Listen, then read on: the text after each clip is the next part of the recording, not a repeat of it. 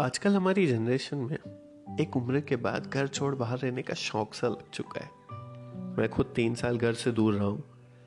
हाँ, काफ़ी मज़ा तो आता है, पर कुछ है घर में ऐसा जो हमेशा बाहर रहने वालों को अपनी याद ज़रूर दिलाता है। वो होम सिकनेस। जानते हो क्या, माँ सबसे इम्पोर्टेंट होती है। एक माँ होती है जिसकी याद हर दम दिमाग में आती है।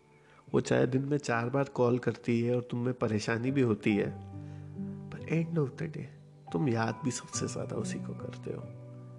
तो आज की ये कविता होम सिकनेस वाली माँ के नाम। तो शुरू करते हैं। आज फिर बचपन के उन दिनों की याद आती है।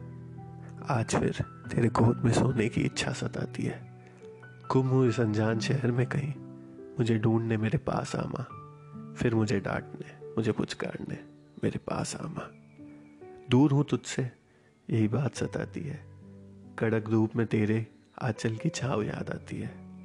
डरता हूँ इस भीड़ से कि कहीं घूम जाऊँगा। लड़खड़ाएंगे अगर कदम तो कैसे खड़ा हो पाऊँगा। फिर मुझे संभालने यहाँ आ माँ।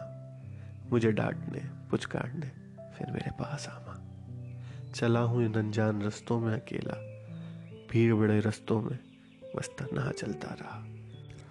हाथ थाम के सही रास्ते पे ले जा तू माँ। लड़खड़ाए कदमों को फिर से संभाल माँ। मुझे डांटने, मुझे पुचकारने फिर मेरे पास आ माँ।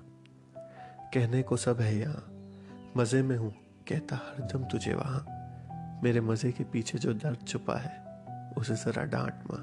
न सताए मुझे ऐसा समझा माँ। फिर मुझे डांटने, पुचकारने मेरे पास आ माँ।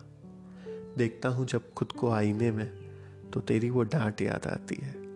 बड़ी दाढ़ी मुझे कब कटवाएगा, ये बात याद आती है। खुद को बड़ा समझ के पछता रहा हूँ मैं माँ। फिर वही बचपन के दिन लौटा दे।